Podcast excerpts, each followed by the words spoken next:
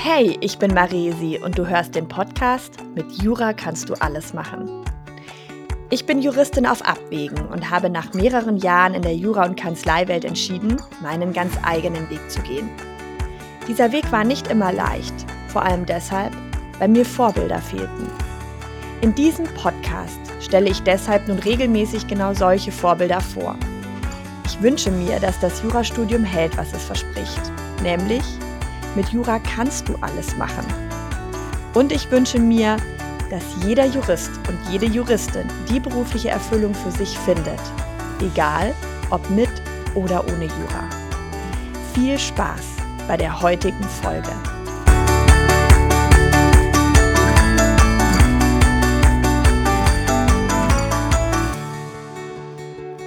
Heute ist bei mir Professor Heidi Stopper und ich freue mich riesig, dass sie es in den Podcast zu mir geschafft hat. Hallo Heidi, magst du dich mal vorstellen für die Zuhörer und Zuhörerinnen? Ja, hallo Marisi, schön, dass ich äh, dabei sein kann. Ja, was gibt's von mir zu sagen? Ich bin äh, Mitte 50, ich habe einen 28-jährigen Sohn und bin seit kurzem jetzt auch eine Schwiegermutter und äh, habe in meiner Karriere, ich würde mal sagen, immer nicht den Plan A verwirklicht, sondern eigentlich immer den Plan B und festgestellt, dass der Plan B eigentlich viel cooler war, wie mein ursprünglicher Plan. Insofern habe ich ein paar interessante Brüche. Es ging schon los mit, äh, ich wollte Richterin werden. Ähm, nicht, das war nicht so mein ganz Traumberuf, aber mir ist eigentlich gar nichts eingefallen nach dem Abitur. Ich habe zu denjenigen gehört, die nicht so eine ganz klare Vorstellung haben, was irgendwie gut für sie ist, welchen Beruf sie ergreifen wollen. Ähm, ich hatte auch nicht Vorbilder, bei denen ich dachte, oh toll, ja, das werde ich machen. Und dann bin ich bei äh, Jura gelandet. Ich war auffällig Mathe stark in der Schule und dann hieß es ja, Jura ist wie Mathe. Ja. Damit hat man dich auf die falsche Fährte gelockt. Ja, das ist immer perfide die alle sind, ja, und, und wie naiv ich damals war, wenn ich es tatsächlich geglaubt habe. Und äh, so bin ich im Jurastudium gelandet. Und für mich war klar, also ich will nicht Anwalt werden. Anwalt, das war für mich nicht attraktiv, vor allem in der Vorstellung, die ich hatte von Anwalt sein. Und das Einzige, was mich so richtig interessiert hat, war Richterin, weil ich mir so wunderbare Vorstellungen gemacht habe, wie wohl so ein Richteramt aussieht. Ich dachte, das hat mit Gerechtigkeit zu tun und das hat mit Menschen zu tun und das ist ein sehr ehrwürdiger, verantwortungsvoller Beruf. Es hat mich alles drei sehr angesprochen und so habe ich mich also durch das Jurastudium, hm, ich würde mal sagen, ein bisschen zäh durchgearbeitet. Ich habe nebenher etliche Sachen gemacht. Also erstens habe ich mein Studium selber finanziert, so dass ich ohnehin sehr viel gearbeitet habe. Aber ich habe auch so ganz lustige Sachen dazwischen gemacht. Ähm, ich habe irgendwann mal eine Illustrierte angeschrieben und gesagt, ihre Kolumne, ihre juristische Kolumne sei so ätzend, ähm, ich könnte die viel besser. Und schwupp war ich dann Kolumnenschreiberin für eine Frauenzeitschrift. Äh, dann hatte ich einen Freund, der war Snowboard-Europameister ähm, in einer sehr frühen Phase, wo Snowboarden jetzt noch nicht bei uns so ein total verbreiteter Sport war. Und er hat gesagt, es gibt keine äh, Bekleidungskollektion bei seinem Sponsor, ob ich nicht Lust hätte, die Bekleidungskollektion zu entwerfen. und auch da habe ich einfach Ja gesagt und habe tatsächlich dann auf der Sportmesse mit dieser Firma die äh, Bekleidungskollektion für die Snowboarder vorgestellt. Also ich habe wilde Ausflüge gemacht während dem Studium habe dann allerdings auch gut abgeschlossen. Ja, ich habe Prädikatsexamen geschrieben und im Referendariat war ich ähm, auch am Arbeitsgericht. Und das war für mich so ein total erhellender Moment, äh, damals sehr im Negativen, weil ich habe festgestellt, das ist wie bei Monopoly, gehe direkt in das Gefängnis. Also ich habe damals dass es brillante Jobs gibt, die aber nicht brillant für mich sind weil ähm, das Richteramt hat eben nicht so viel mit Menschen zu tun, weil man überwiegend eigentlich alleine sitzt mit Akten und mit ähm, Gesetzesrecherche und nur einen Tag in der Woche Sitzungstag hat, bei dem man, ich würde mal sagen, eine Vergleichsquote hat, um Menschen ja ähm, äh, zu einem Vergleich zu bewegen. Also das fand ich alles irgendwie nicht so ansprechend. Und dann äh, gab es den Zufall, dann kam damals Donnier und habe mir einen Arbeitsvertrag angeboten als ähm, Leiterin Arbeitsrecht und Personalgrundsatzfragen. Und das war auch direkt schon nach dem zweiten das Examen. War direkt nach dem zweiten Examen. Das kam so zustande. Ich habe auch einen Teil meines Referendariats bei Donnier gemacht, damals in der Personalabteilung. So haben die mich auch kennengelernt. Die wussten auch, äh, dass ich einen Schwerpunkt auf dem Arbeitsrecht hatte, weil ich schon während meinem Referendariat an der Uni unterrichtet habe. Also ich habe Arbeitsrecht unterrichtet für Nichtjuristen, überwiegend Ingenieure. Ja, also ich war denen ja Angstfach sozusagen. Und äh, die wussten, dass ich es einfach gut vermitteln kann und die haben jemand gebraucht im Zuge der ähm, Zusammenkunft von DASA, die ähm, italienischen, französischen, holländischen, spanischen Führungskräften das deutsche Arbeitsrecht nahebringt, beziehungsweise den deutschen Führungskräften das französische Arbeitsrecht nahebringt, weil plötzlich hatten alle Mitarbeiter im internationalen Bereich. Und äh, ja, ich habe nicht drüber nachgedacht, möchte ich eigentlich gerne in die Hochtechnologie, aber ich habe unterschrieben, so schnell ich konnte. Ich wollte einfach nur nicht in den Gerichtssaal, ganz sicher nicht. Und die haben toll bezahlt und es war ein namhafter Arbeitgeber, so dass ich gar nicht weiter gedacht habe. Ich dachte nur, was, der tollste Arbeitgeber, es klingt super, Bombenangebot. Also schwupp war ich dann in der Hochtechnologie. Und ist es dir in der Zeit schwer gefallen, dich von dieser Idee zu verabschieden, dass du Richterin wirst? Weil das war ja, ich hatte es so verstanden, so, ne, es war so ein bisschen das Narrativ, das dich vielleicht auch über die Ausbildung getragen hat. Genau, also das Narrativ hat mich über die Ausbildung getragen, aber nachdem ich festgestellt habe, dass der, dieser Beruf so gar nichts für, für mich ist, also ich bin extrem extrovertiert, ich brauche den Kontakt mit anderen Menschen, das gibt mir Energie. Und vier Tage alleine in einem Büro zu sitzen mit staubigen Akten und damals noch staubigen Gesetzestexten, es gab gar kein Internet ähm, am Gericht, als ich angefangen habe ähm, das war eine Horrorvorstellung. Deswegen habe ich das sehr schnell ad acta gelegt und ich war unglaublich dankbar, dass ich gar nicht lange drüber nachdenken musste, sondern dass ich einfach dieses tolle Angebot bekommen habe und habe es deswegen auch angenommen, ohne ohne wirklich zu denken, sollte ich mal noch gucken, ob es für mich vielleicht was Besseres gibt oder sollte ich grundsätzlich mal nachdenken. Nein, ich bin gesprungen. Ja, ich bin reingesprungen. Und ich würde mal sagen, dieses Ich bin gesprungen, äh, das zieht sich dann die ersten paar Jahre äh, als Motto durch meine Karriere durch. Mir wurden alle zwei Jahre ungefähr neue Aufgaben angeboten. Das war dem Umstand geschuldet, dass diese Firma hochdynamisch war. Die hat sich international konsolidiert. Die Raumfahrt hat sich zusammengeschlossen. Es gab ungefähr alle eineinhalb Jahre Organisationsveränderungen. Und äh, für mich war das immer eigentlich eine Chance, aufzusteigen oder zumindest mich in die Breite zu erweitern. Ich habe ganz häufig äh, einfach gesagt bekommen, Heidi, hast du Lust, das und das zu machen? Und ich habe eigentlich immer Ja gesagt. Und habe dann eigentlich sehr viele Jobs auch gemacht, von denen ich gar keine Ahnung hatte und die gar nichts mit Yoga zu tun hatten. Hattest du da jemals das Gefühl, ich werde es nicht können? Ich bin ja Jurist, ich habe ja nur Jura studiert nur Jura? Ja, also äh, nein, äh, komischerweise hatte ich das nie. Ich habe auch eigentlich immer sehr schnell verstanden, dass alle um mich herum auch nur mit Wasser kochen ähm, und mich nicht so gut blenden lassen. Und ähm, ich kannte auch nicht nur Jura, sondern ehrlich mal ganz unter uns, ich konnte vielleicht Jura am allerschlechtesten, weil ich nie Leidenschaft auf Jura hatte. Aber was ich sehr gut äh, kann, ich lerne ganz, ganz leicht und gerne. Ich bewege mich mit Leichtigkeit ähm, mit vielen unterschiedlichen Menschen und kann die, glaube ich, auch ganz gut lesen und verstehen und deren Interessen nachvollziehen. Ich kann gut kommunizieren, ich kann komplexe Sachverhalte erfassen. Das hat mir im Jurastudium natürlich auch geholfen, aber das hilft auch später. Insofern habe ich doch so viel mehr mitgebracht als, als nur Jura. Und so ist es bei uns allen.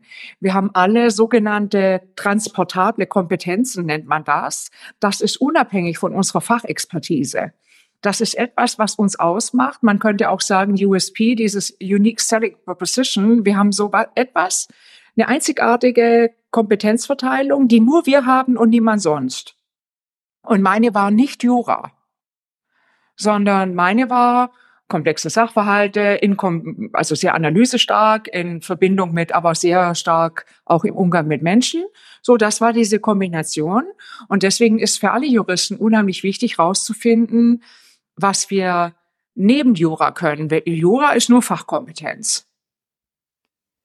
Und ich glaube, das verstehen ganz viele nicht und habe ich auch ganz lang nicht verstanden, dass es diese Metaebene gibt. Ne? Also du sprichst von transportablen Kompetenzen, ähm, dass sozusagen man so verharrt in diesem Denken, ich habe jetzt dieses Fachwissen und ich muss ja jetzt was damit machen und was also was was bringe ich denn im Arbeitsmarkt, wenn ich dieses Fachwissen nicht einsetzen kann? Und ich glaube, das hält oft ähm, Menschen zurück, die eigentlich so wie du oder auch wie ich schon ganz stark gefühlt haben oder fühlen, dass sie gar nicht richtig sind in diesem klassisch juristischen, das hinter sich zu lassen und weiterzuziehen. Aber ich habe das Gefühl, dir ging das, du hast es einfach früh verstanden. Gab es irgendwas, was dich dazu, warum hast du das so früh verstanden? Vielleicht war das auch ein bisschen immer der ähm, Not geschuldet, weil ich war nicht glücklich am Gericht. Also das habe ich einfach so verstanden. Und ähm, ich bin in die Industrie gegangen und habe ja dann zwar noch Arbeitsrecht verantwortet, aber ich musste ja so unendlich viel dazulernen. Also ich habe schon in meiner ersten Station, wo ich noch Arbeitsrecht gemacht habe in der Industrie, musste ich lernen, wie verhandelt man mit Betriebsräten. Ich musste Betriebsvereinbarungen abschließen zur Euro-Einführung, ähm, zur Einführung von äh, Software-Tools. Ich musste so viel dazulernen, was mit Jure ja gar nichts zu tun hat. Ich musste lernen, wie betriebliche Abläufe funktionieren. Ich musste verstehen, wie hierarchische Strukturen in so einem Unternehmen verstehen. Und insofern war schon in meiner ersten Station, die ich hatte, habe ich so unendlich viel dazugelernt in so kurzer Zeit, dass ich eigentlich auch sicher war, dass ich weiterhin in den Stationen so viel dazulernen werde. Und ich, ich bin ganz grundsätzlich überzeugt, und das hat sich auch, jetzt war ich ja dann in meiner Karriere sehr erfolgreich, war eigentlich die, die größte Zeit dann Personalleiterin, Personalvorstand in einem, in einem äh, MDAX-Unternehmen. Und ich habe verstanden, dass der Abschluss ist nur unsere Eintrittskarte in die Industrie. Mehr ist es nicht. Ja, und dann steigen wir in die Industrie ein, völlig egal, was wir vorher studiert haben. Und dann entwickelt es sich. Und dann ist es wichtig, offen zu sein. Da gehen Türen auf. Mein letzter Vorstandsvorsitzender, also der CEO von dem MDAX und dann DAX-Unternehmen, wir sind ja dann aufgestiegen in den DAX, ähm, der war, der war ähm, Psychologe.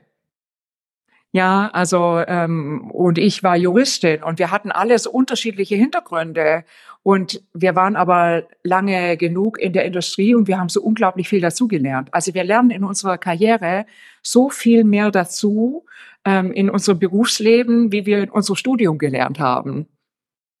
Deswegen ist es ganz gut, wenn wir sagen, so, jetzt habe ich einfach nur die Eintrittskarte und sobald ich da drin bin, gibt's andere Gesetzmäßigkeiten und andere Kriterien, nach denen Dinge vorangehen. Jetzt bin ich einfach mal der klassische Jurist oder die klassische Juristin, ähm, die ganz oft, der oder die mit ganz oft zwei Argumenten kommt. Das eine ist ja, Heidi, du hast es ja nach deinem Referendariat schon gemacht. Wenn ich da jetzt mal fünf, sechs Jahre, zehn Jahre in der Kanzlei vielleicht gearbeitet habe, wie soll ich denn da mich dann noch in der Industrie bewerben? Das kommt ja gar nicht authentisch rüber. Was würdest du dem Argument entgegenhalten? Ja, das ist, da kann ich eins sagen, das ist absoluter Quatsch. Ja, jetzt habe ich ja Juristen eingestellt und ich war ähm, noch viel längere Zeit in der Hochtechnologie und ich habe dann einen krassen Branchenwechsel gemacht und bin in die Medien. Also wenn ich von der Hochtechnologie in die Medien kann, dann kann jeder Jurist, der in, in einer Kanzlei war, in ein Unternehmen und der Zeitraum spielt doch gar keine Rolle. Also was äh, entscheidend ist für, eine, für ein Unternehmen, das einen Juristen einstellt, die wollen einen Juristen, der Lösungen findet. Und ein Anwalt hat für einen äh, einen Mitarbeiter im Unternehmen so ein bisschen das Vorurteil, dass die mehr Probleme sehen, als dass die Lösungen sehen. Weil natürlich muss ein Anwalt alle Risiken aufzählen. So, das heißt, wenn man also in die Industrie wechseln möchte, muss man muss man sehr klar herausarbeiten, dass man nicht so ein typischer professoraler Jurist ist, der ein Gutachten schreiben kann und Haufen Probleme benennen kann, sondern der Probleme, auch juristische Probleme praktisch lösen kann für ein Unternehmen, weil das ist das, was ein Unternehmen sucht. Und wenn man das Gefühl hat, das ist was, was einen reißt und was man auch kann, dann spielt es überhaupt keine Rolle, ob man jetzt 20 Jahre in der Kanzlei war oder fünf. Also sprich, es kommt auch einfach ganz viel dann in der Argumentation selbst an, oder? Also, wo, dass man sagt, so, ich bin hier zwar Anwalt gewesen, auch guter Anwalt, aber meine leidenschaftlich, äh, Leidenschaft liegt vielleicht im hemdsärmeligen Lösungen finden ähm, und nicht im, im detaillierten Risiken abwägen. Genau, also, also auch, auch als Unternehmensjurist muss man Risiken abwägen, ähm, natürlich. Ähm, aber man äh, muss halt am Ende zu Lösungen kommen. Jetzt ein Anwalt ähm, sagt ja immer nur, das sind die sechs Lösungen, das sind Vorteile und Nachteile oder das sind die Risiken, aber der sagt ja nicht, mach das. Ja, weil er dann in der Haftung ist. Das ist uns ja praktisch ähm, abtrainiert. Und daher ähm, äh, äh, muss man darlegen, äh, dem dem äh, Unternehmen, wo man gerne hin möchte, dass man aber genau das gut kann, ja, dass ein das auch sehr reizt, dass man deswegen den Schritt jetzt machen möchte, wenn man eigentlich auch gerne sehr praxisnah arbeitet und praktische Lösungen finden möchte. Das ist wie, all, wie immer, ja, der Köder muss dem Fisch schmecken und nicht dem Angler.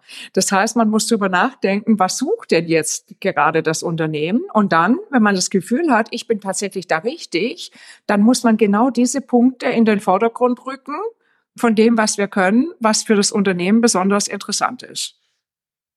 Mm, ich habe bei mir auch die Erfahrung gemacht, dass ähm, meine Bewerbungen außerhalb des juristischen Bereichs Jetzt war das natürlich 2016, 2017 noch mal eine andere Zeit, als es jetzt ist mit großem Fachkräftemangel, dass ich da erst ähm, Erfolge gesehen habe, nachdem ich Schritt für Schritt auch in meinem Lebenslauf nachweisen konnte, dass mich Themen abseits der Juristerei originär interessieren.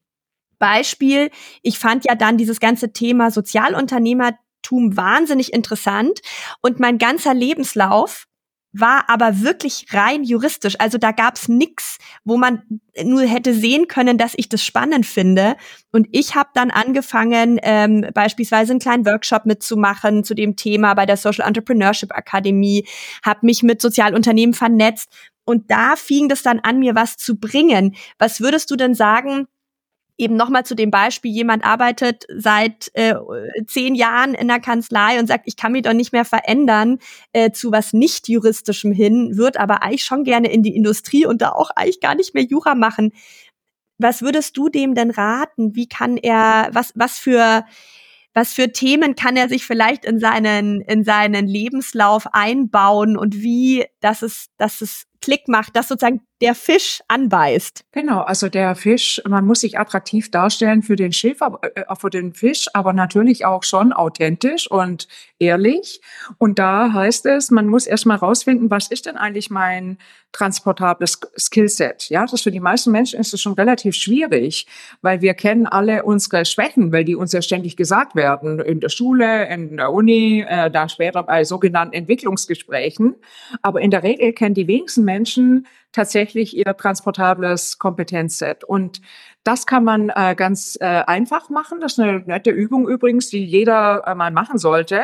Man kann zehn Menschen, mit denen man schon zusammengearbeitet hat, ähm, die man auch äh, schätzt, die kann man anschreiben und sagen, ich bin gerade in der mh, mm, Orientierung für mich selbst. Ich mache gerade so eine Standortbestimmung und bin über eine interessante Übung gestolpert, die heißt, bitte nenne mir zehn meiner Kompetenzen, die du bei mir stark siehst. Und das sind nicht Adjektive, das sind Verben.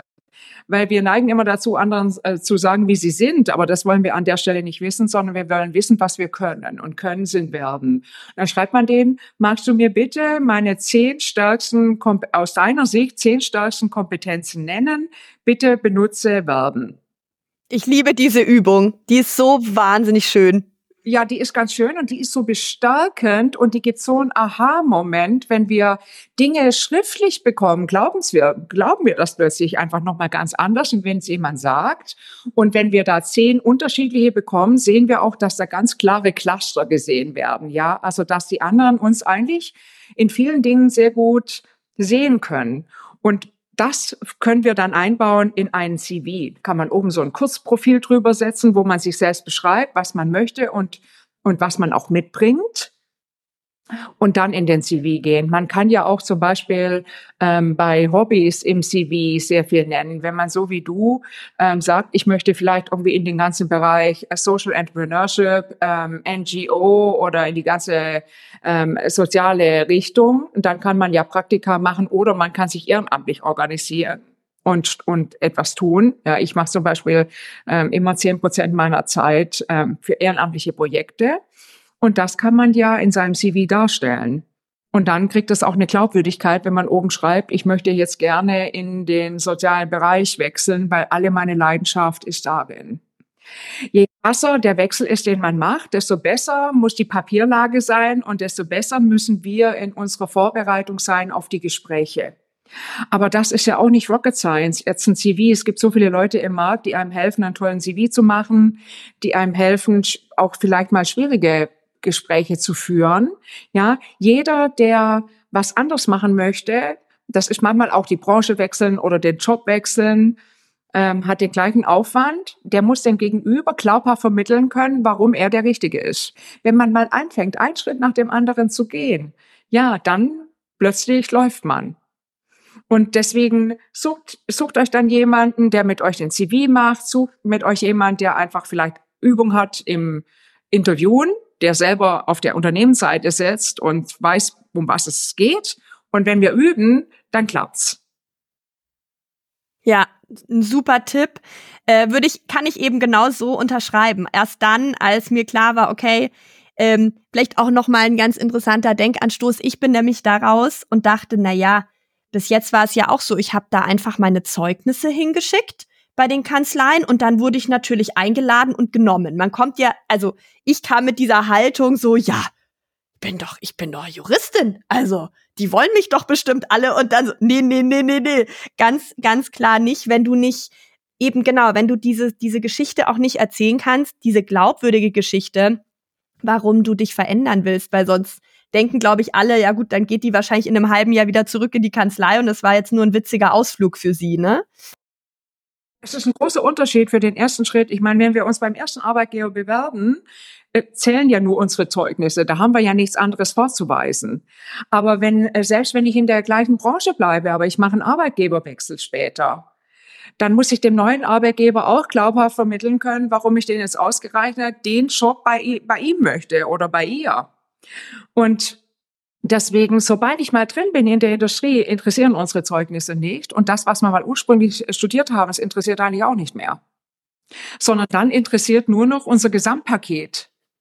Was ja total cool ist am Ende des Tages, weil ähm, das bedeutet ja auch für all die Juristen und Juristinnen, die vielleicht nicht die neun Punkte äh, geschafft haben, die eben unbedingt erforderlich sind fürs Richteramt beispielsweise oder für bestimmte Großkanzleien, dass die sehr wohl sich mit all ihren anderen Fähigkeiten und Kompetenzen auch ganz woanders einbringen können, weil es darauf am Ende nicht ankommt. Ähm, vielleicht jetzt noch die, der zweite Einwand, den ich ganz oft höre, ist, ähm, ich kann mich ja gar nicht verändern, weil ich so viele finanzielle Veränderungen, äh, so viele finanzielle Verpflichtungen habe, und ähm, ich kann da nicht, ich kann da keinen Rückschritt machen. Ich finde es zwar furchtbar, was ich da vielleicht gerade mache, arbeitsmäßig, aber überall anders, wenn ich einen Quereinstieg mache, wäre das eine Verschlechterung. Was würdest du so jemandem sagen?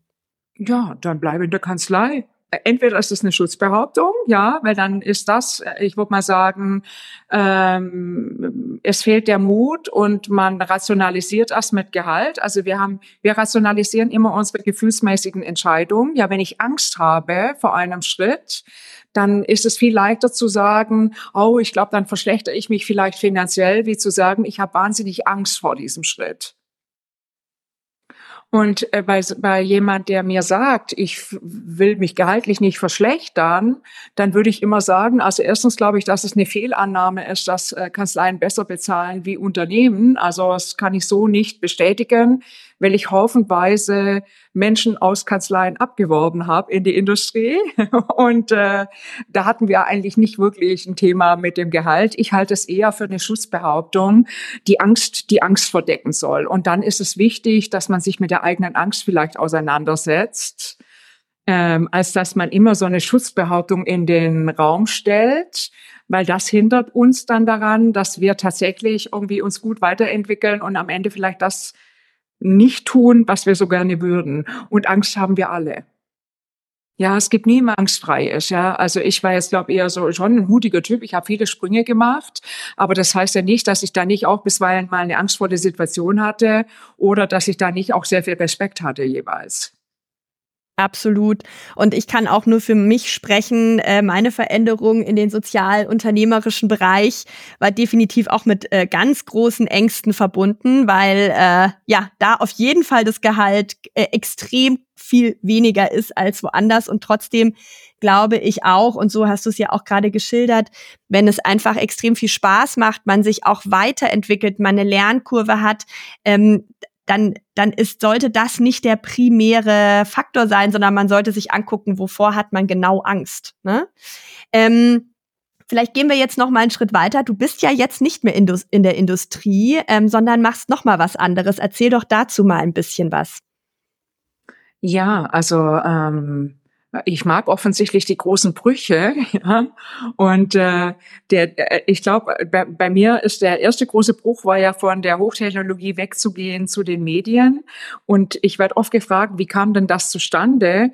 Und das kam, das wurde, glaube ich, ähm, stimuliert durch den durch ein tragisches Ereignis. Meine Schwester ist gestorben. Und das hat bei mir sehr viel so Fragestellungen ausgelöst. Was soll auf deinem Grabstein stehen? Was sollen sie auf deiner Beerdigung sagen? Und ich kam zum Ergebnis, dass es nicht sehr attraktiv für mich klingt, wenn da gesagt wird, hat eine sensationelle Karriere in der Technologie hingelegt oder hat überhaupt nur Karriere gemacht. Sondern ähm, mir war irgendwie klar, dass ich ähm, noch in die Selbstständigkeit gehen möchte und ich wurde zu dem Zeitpunkt dann auch gerade mal wieder angesprochen von einem Headhunter und ich war einfach so, so reif für Ansprache. Ich war so offen für Ansprache, was ich vorher gar nie war. Und dann äh, kam die daher mit äh, Pro7 Sat 1 und ich wusste ja gar nichts von den Medien. Ich hatte keinen blassen Schimmer von der Medienindustrie und ich war auch durchaus erstaunt, warum die mich äh, gefragt haben ich habe es dann schon verstanden, weil die haben jemanden gesucht, der weiß, wie man Organisationen bewegt, ähm, weil die äh, die Medienindustrie war sehr attackiert durch die Digitalisierung, eine der ersten Branchen, die voll erfasst wurden und hat eine große Transformation gebraucht. Und eigentlich wollte ich nur drei Jahre hin und danach in die Selbstständigkeit und dann sind es fünf geworden, was vielleicht auch ein ganz guter Zeitpunkt war, weil wir hatten einen Private Equity Shareholder, die haben dann einen Exit gemacht. Das heißt, ich hatte eh einen Wechsel an Shareholder und gleichzeitig auf der privaten Seite nochmal auch so eine Veränderung, weil unser Sohn zu diesem Zeitpunkt dann flügge wurde. Der war mit dem Abi fertig und hat auch äh, das Elternhaus verlassen, ist zum Studieren. Und dann dachte ich, also wenn, wenn, wenn ich es nicht jetzt mache, ja, mit Shareholderwechsel, mit Sohn, der flügge wird, eigentlich ist es der richtige Zeitpunkt, dass die Mutter auch nochmal flügge wird. Und habe dann äh, den Sprung in die Selbstständigkeit gemacht ja, und da bin ich jetzt seit acht Jahren. Ich mache wieder was ganz anderes. Ja, ich mache ja keine Personalberatung oder dergleichen, was man vielleicht vermuten könnte, sondern ich arbeite heute als Top-Management-Coach. Ich arbeite überwiegend mit Vorständen, Geschäftsführern, Firmeneignern ähm, bei allen Problemen und Herausforderungen, die die in ihrem Arbeitsalltag haben. Sehr viele Machtthemen, äh, aber auch sehr viele Themen, äh, wie bleibe ich gesund in dem ganzen Irrenhaus? Wie schaffe ich es, ähm, die 6000 Themen, die auf mich einprasseln, auf eine gute Art und Weise zu jonglieren, top zu priorisieren? Wie gehe ich mit Konflikten um? solche Fragestellungen. Das heißt, meine Arbeit ist immer mehr psychologisch geworden. Ja, also ganz am Anfang als Juristin hatte ich vielleicht noch Verhandlungspsychologie und auch vor allem im Betriebsrat und den Gewerkschaften. Dann immer mehr in die softe Kompetenz, in den soften Kompetenzbereich, aber auch in den sehr strategischen. Und heute arbeite ich überwiegend, ähm, ich würde mal sagen, auf den soften und nur noch auf den strategischen Themen. Also es hat sich bei mir so in eine Richtung kontinuierlich hinbewegt. Ja, und ich kann einfach nur sagen, äh, ich bin ich bin total glücklich mit meiner, mit meinem Werdegang. Ich würde nicht einen einzigen Moment missen wollen, noch nicht mal die schlechten. Und die haben wir alle, wenn wir eine lange Karriere machen. Weil auch die schlechten haben was mit mir gemacht. Ja, und ich bin heute so zufrieden und so glücklich und auch so gefragt im Markt. Das ist natürlich auch ein, eine ganz große Freude zu sehen, äh, dass dass man so nachgefragt ist und dass es so einen Mehrwert bringt äh, für Menschen, die in solchen Positionen drinstecken, wie ich es auch schon war. Also insofern, ich habe ein ganz großes Glücksmomentum und stehe tatsächlich ähm, fünf Tage die Woche gern auf und mache meinen Job. Ja, magst du vielleicht noch ähm, so vielleicht als vorletzte Frage an dich mal ein bisschen, äh, wie sagt man da, Fleisch an die Knochen geben und mal erzählen, wie, wie sieht denn so dein normaler Tag aus jetzt? Wie, wie stellt man sich das vor? Montag bis Freitag oder vielleicht Montag bis Sonntag? Gib mal, gib mal, mal da so einen Durchschnittstag von der Heidi Stopper, wie sie heute arbeitet. Oh, also mein Arbeitstag ist heute ein ganz toller. In der Regel äh, stehe ich morgens auf. Ähm, ich bin ein Frühaufsteher. Ich äh, ich habe ein Morgenritual. Ich lese morgens drei Zeitungen und trinke zwei Tassen Kaffee und das Ganze im Bett. Ja, und da mein Mann morgenmufflig ist, äh, bringt er mir auch gerne den Kaffee ans Bett, weil er nämlich froh ist, wenn ich noch eine Stunde Ruhe gebe und, und, und ihn in Ruhe lasse. Ist Win-Win sozusagen. Und dann stehe ich auf und dann gehe ich, äh, wenn ich nicht sehr, sehr früh anfange zu arbeiten, dann gehe ich mit den Hunden laufen. Ich habe zwei Hunde. Ähm, und dann habe ich Coachings. Ich habe ähm, ungefähr zwei oder maximal drei Coachings am Tag. Dazwischen baue ich mir eine Mittagspause ein und am sehr späten Nachmittag laufe ich wieder mit den Hunden. Und abends koche ich und esse ich leidenschaftlich. Ah, ich leb's, ich leb's gut zu essen. Äh, wir kochen gerne. So, da würde ich mal sagen, das ist so mein Idealtag. Und dieser Idealtag spielt an unterschiedlichen Locations statt. Also meine Kunden kommen alle oder arbeiten virtuell mit mir. Ich muss eigentlich kaum mehr raus. Das ist der ganz große Unterschied zu meiner Industrieleben. Ich war halt wahnsinnig viel auf Geschäftsreisen. In der Zeit bei äh, der heutigen äh, Airbus, vier Tage die Woche war ich nicht zu Hause. Und in meiner äh, Vorstandszeit bei ProSieben war es nicht ganz so viel, aber es war schon auch so, dass ich einfach eine hohe Abwesenheitsquote hatte. Und heute habe ich viel mehr ähm, geregelten Tagesablauf, aber an unterschiedlichen Standorten. Ich habe ein Büro ähm, in der Nähe des Bodensees, ich habe eins in äh, München und ich habe einen privaten Wohnsitz äh, in Italien, so dass ich mich immer in diesem Dreieck bewege. Und dadurch habe ich zwar einen Unterschied in meiner Umgebung und das mag ich auch, das stimuliert mich, wenn ich so in unterschiedlichen Umgebungen bin und unterschiedliche Reize habe, aber ich habe heute viel mehr ich würde mal sagen, einen routinierten Ablauf auf den Tag und ich habe auch mehr Zeit für mich und, und es so zu gestalten, dass ich sage, ich, ich komme heute viel mehr da drin vor und es ist, es ist mehr auch die private Heidi, die vorkommt, obwohl ich wahrscheinlich gleich viel arbeite wie früher. Ähm, aber es ist halt nicht mehr Anfahrtzeiten, es ist nicht mehr Reisezeiten ähm, und diese Zeiten genieße ich äh, unglaublich heute. Es hört sich auch nach einem wie so gesünderen Lebensstil an. Also allein wenn du sagst, ähm, dieses mit den Hunden raus in der Früh, auch noch mal abends raus und dann irgendwie miteinander kochen und auch dieses Thema, auch obwohl du eine Frühaufsteherin bist, dieses Thema wahrscheinlich auch ausschlafen können im individuellen. Ja, also ausschlafen ist ja, heißt ja nicht, man muss bis 11 Uhr schlafen, aber dieses, man ist in seinem Rhythmus und wenn mal was ist, dann kann man theoretisch eben auch eine Stunde länger bleiben im Bett und für sich sorge, sorgen. Was würdest du da sagen? Ähm, also meine Tage, meine Arbeitstage fangen schon eigentlich immer so um neun Uhr an. Und jetzt muss man mal die Zeit bloß rechnen. Ja, Stunde laufen mit den Hunden, Stunde im Bett. Äh, dann äh, muss ich ja noch irgendwie raus, anziehen, duschen, Kaffee trinken. Also ich stehe schon sehr früh auf. Und eigentlich ist es bei mir auch so, dass ich lieber eine Stunde Schlaf abknapse und dafür meine schönen Morgenrituale habe, weil ich für meine Kunden viel besser bin, wenn ich so einen unhektischen Tagesstart habe, wenn ich so aufgeräumt bin. Und das höre ich auch ganz oft von meinen Kunden, dass sie immer sagen, ich, ich würde so in mir ruhen. Ähm, und ich bin jetzt eigentlich kein so ein Typ, der so total in sich ruht, ja, also wenn man mich kennt. Aber natürlich gibt mir das eine ganz schöne Ausgeglichenheit und äh, viel Energie und die kann ich weitergeben. Deswegen das gehöre ich leider auch noch äh, äh, zu dem Alter, wo dann irgendwie ohnehin äh, wechseljahrbedingte Schlafstörungen hat. Äh, man, braucht immer weniger Schlaf, je älter man wird. Ich, ich spüre es schon. Also ich schlafe lieber etwas weniger und mache meine Rituale, die mir gut tun, weil ich habe festgestellt, das ist für mich die bessere Wahl, als irgendwie noch jede Minute oder Stunde im Bett zu sein. Schön. Hast du vielleicht abschließend noch so einen kleinen Prep-Talk für jemanden, der jetzt zuhört und sich denkt, oh Mann, was die Heidi da erzählt, es hört sich, es hört sich traumhaft an. Ich habe so Angst, mich beruflich zu verändern, aber ich finde es da nicht gut, wo ich bin. Ähm, ich, ich will eigentlich raus aus meinem beruflichen Umfeld, egal ob weiterhin in der Juristerei oder außerhalb der Juristerei. Was würdest du diesen Menschen mit auf den Weg geben wollen?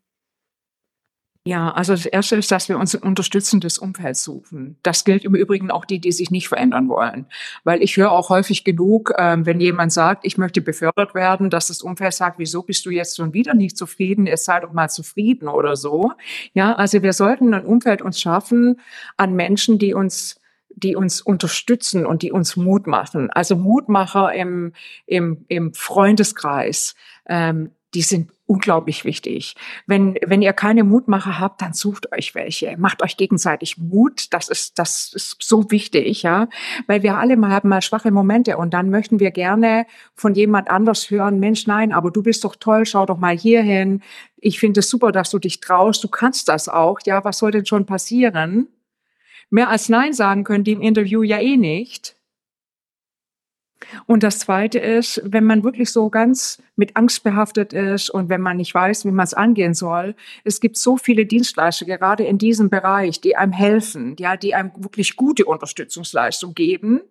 Ähm, dann lohnt sich mal punktuell, nicht die ganze Zeit, aber punktuell sich einfach zwischendrin mal Hilfe zu holen. Ja, mit Hilfe sind wir immer besser.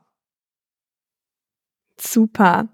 Heidi, ich danke dir ganz herzlich für die ganzen Impulse, für die Zeit, die du dir genommen hast, dass du zu mir in den Podcast gekommen bist. Und ich wünsche dir jetzt noch einen wunderbaren Tag. Ja, vielen Dank, Marise. Das wünsche ich dir auch. Vielen Dank an die Zuhörerinnen fürs Zuhören.